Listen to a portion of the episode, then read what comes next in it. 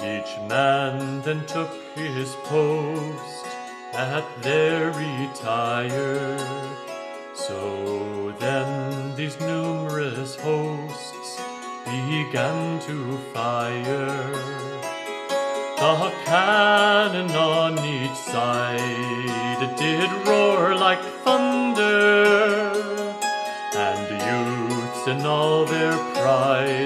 Hello and welcome to the American Writers 100 Pages at a Time podcast. In this episode, I'll be looking at chapters 20 to 25 of Montcalm and Wolfe by Francis Parkman. This is the second to last section, last second to last episode in this entire series on Francis Parkman Jr.'s uh, historical writings. And this episode and the next one, uh, taken together, really tell the story of the final campaigns of the French and Indian War, culminating in the, the Battle of the Fields of Abraham and, and the fall of Quebec uh, of, of 1760. So um, yeah, they kind of fit together. These are really the the sections in which uh, um, the Prime Minister Pitt and General Wolfe really uh, play the most dominant role in in decisively ending this this conflict uh, that had been raging for more than a century. This conflict uh, about who, which empire, the French or the English, would dominate the Americas. So, um, you know, Parkman actually gets, considering how patient he's been in telling the story of this this conflict, he actually goes pretty rapidly to get to the invasion of, of Canada in in 1759 and 1760. But I think that's also the feeling, the argument he wants to make is that it really was this shift of leadership um, in the final years of the French and Indian War that allowed for this um, decisive turn. It was really a, a decision from the top to commit fully the resources, the manpower, and um, just the political will into a, a, a final invasion of Quebec.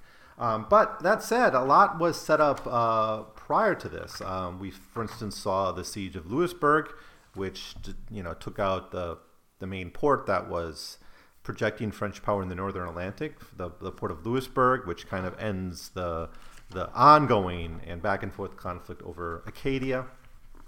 Um, and we've also seen the conflicts in the in the Hudson Valley, which had been going back and forth between France and and England, but largely dominated by, by France, starting to turn as well.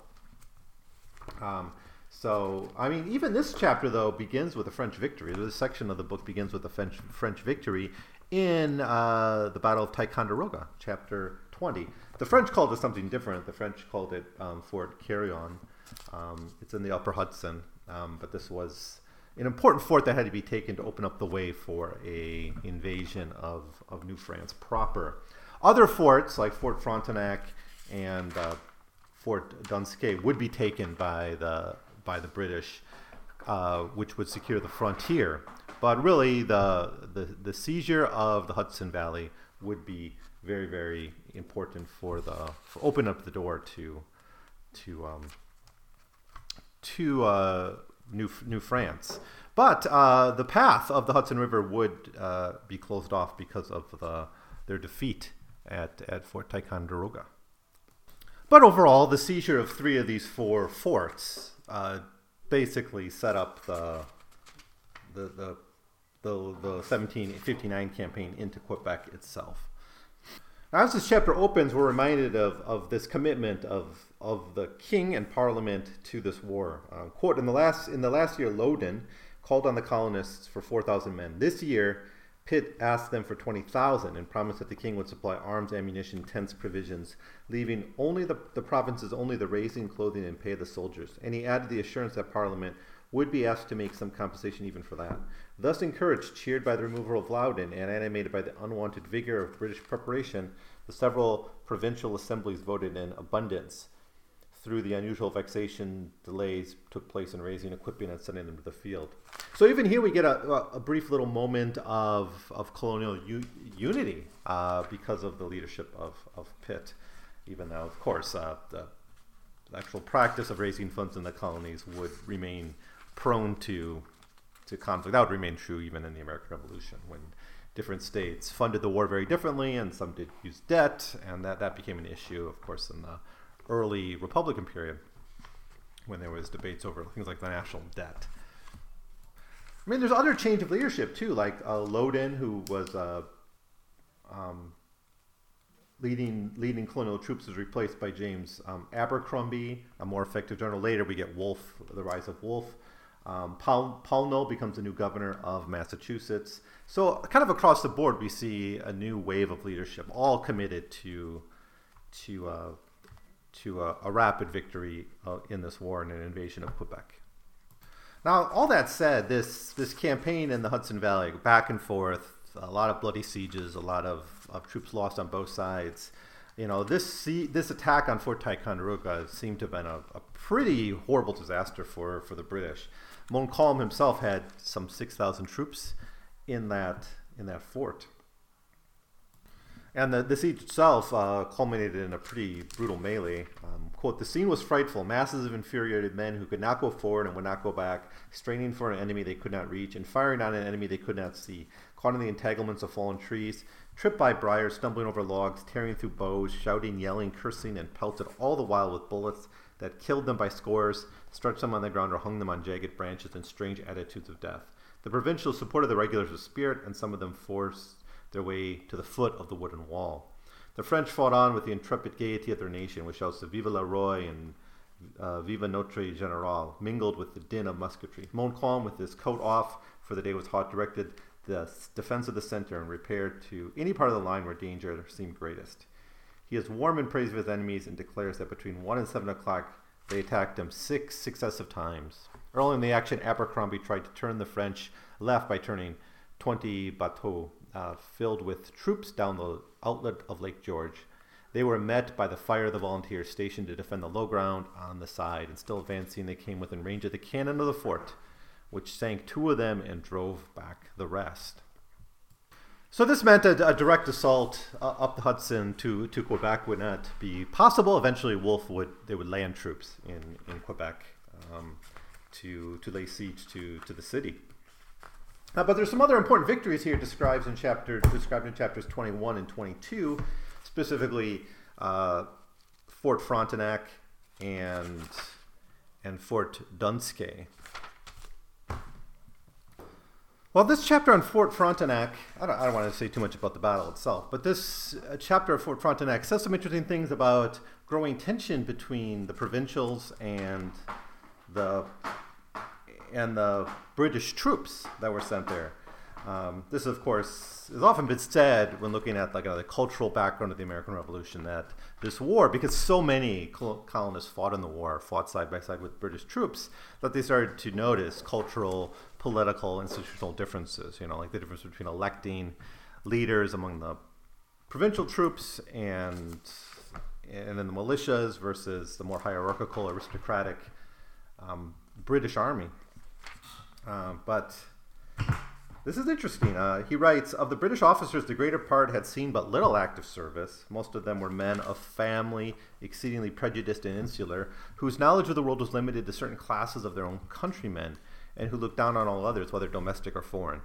Towards the provincials, their attitude was one of tranquil superiority, though its tranquility was occasionally disturbed by what they regarded as absurd pretension on the part of colony officers.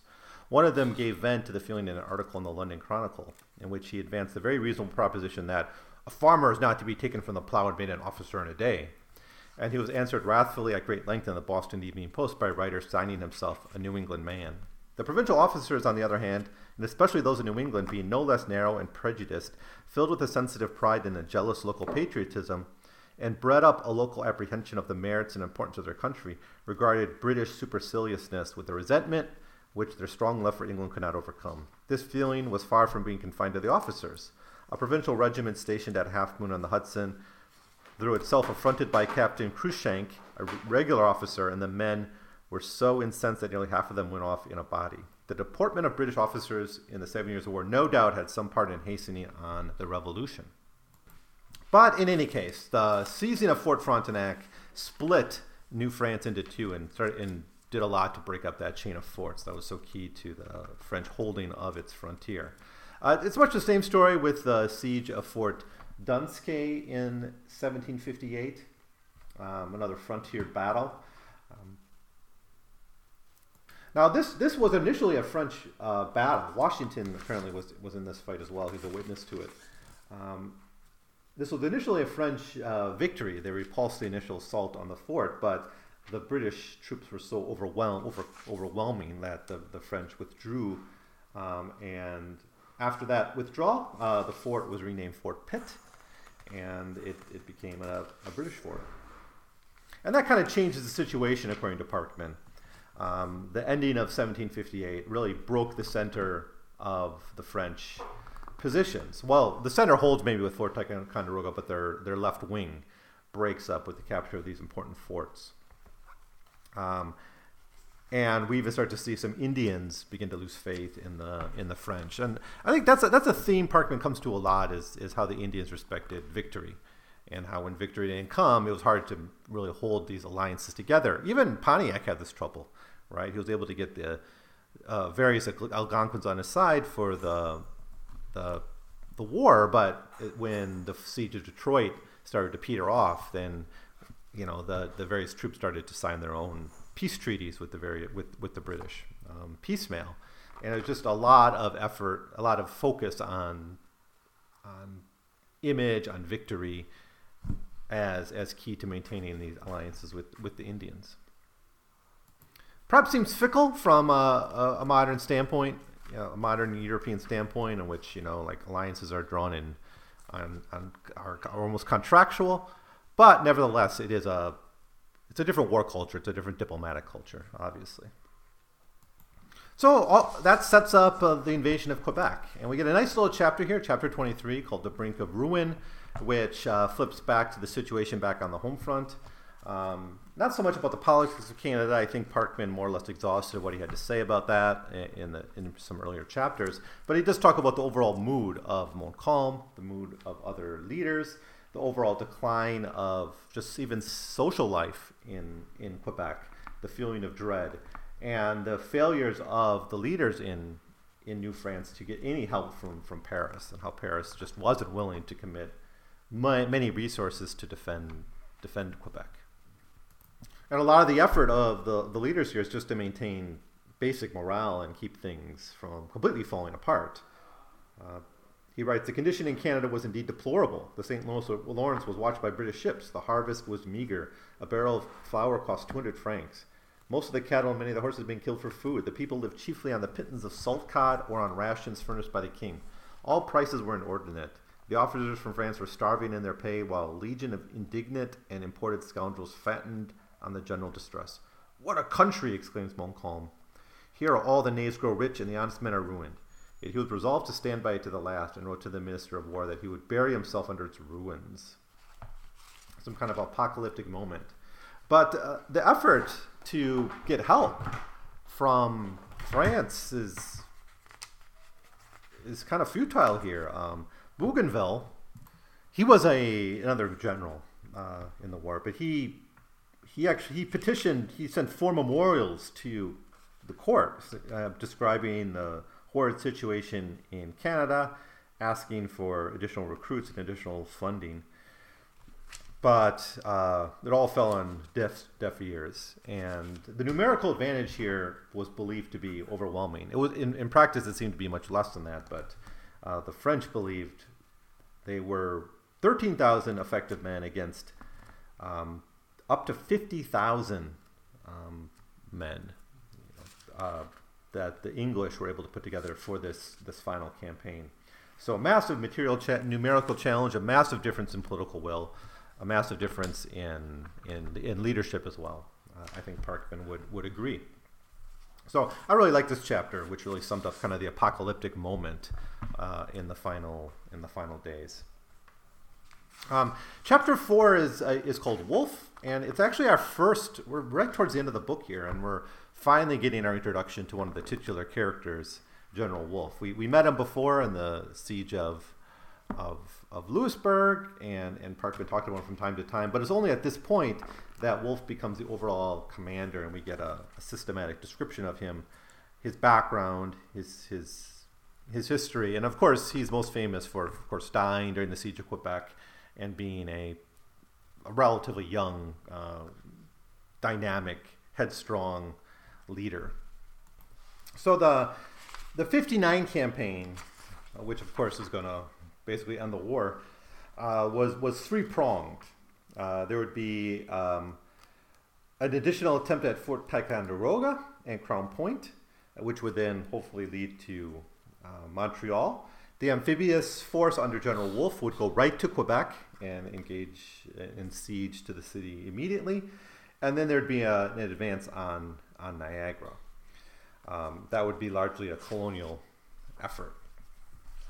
Now, thinking about Wolfe, I, I, find the, the kind of the, the love of General Wolfe among Americans rather interesting, um, given that this was a war for British Empire and it was a war that, that led to the conquest of, of Quebec, um, which of course did not become part of the United States. Um, and when you think about the American Revolution coming later, I don't know. I guess it's just it's. I think maybe it comes out of the fact that this is the epic history of colonial America. This the struggle with France, and it becomes kind of part of the American story, even if the United States and Great Britain broke away. Um, if we think, of course, one of the most famous paintings by an American of the early um, post-revolution period was Benjamin West's uh, "The Death of General Wolfe," painted in 1776 of all times. So, um, yeah, so this chapter kind of sets up a little, mostly about Wolfe, a little bit about the campaign, how the Battle of Louisbourg, the taking of Louisbourg, uplifted Wolfe's, Wolfe's reputation. Um, so the first story we get, and basically most of the rest of the book is going to involve uh, this these three efforts, um, these three prongs of the 1759 campaign. But we start with, in the last chapter I'll look at today is called Wolfe at Quebec, 1759.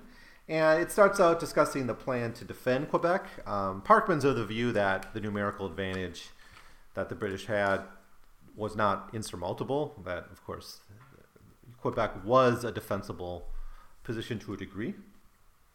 Um, I, I, think he, he has a really interesting conversation, I think a little bit later in the book, about geography and how so much of military tactics and military strategy is a question purely of geography. And the, the general, the commander who's able to make best use of geography will be the most likely to be victorious. Um, but he does go into some detail about the different preparations for the defense of, of Quebec, including essentially the mass mobilization of the population, kind of uh, a little bit of total war being embraced by the leaders in Quebec. Every able bodied man, Parkman writes, in the colony, and every boy who could fire a gun was to be called to the field. Vaudreuil sent a circular letter to the militia captains of all the parishes with orders to read it to the parishioners. He exhorted them to defend their religion, their wives, their children, and their goods from the fury of the heretics. Declared that he, the governor, would never yield up Canada on any terms whatsoever, and ordered them to join the army at once, leaving none behind but the old, the sick, the women, and the children. Uh, and the bishop issued a pastoral mandate to defend Quebec. So it became kind of religious. Uh, almost, uh, there was an attempt here at the end to make frame this even in a religious war.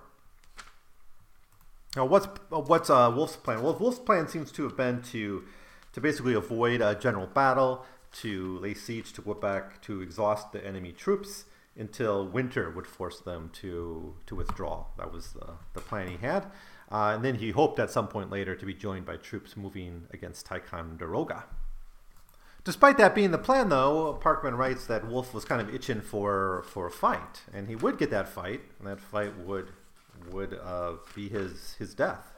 So um, that will be um, the last episode. So this one's going to be quick. This is just sort of setting up the military history leading up to the, the siege of Quebec, and we'll talk about the final campaigns of the French and Indian War. We'll talk about the Peace of Paris, and we'll talk about Parkman's overall conclusion to this book, which kind of serves as the overall conclusion to this entire series. So that will hopefully be a little bit of a longer episode where I'll kind of wrap up everything I have to say about Parkman. Of course, I think I've said quite enough already, but um, we'll we'll see how this uh, this uh, project of reading through Parkman's works um, ends up in the next episode. So um, sorry for the short um, update, But I think that's all this section really deserves. But there is some good stuff here about the conflict between British troops and colonial troops, about uh, the desperation in Quebec, the kind of apocalyptic moment,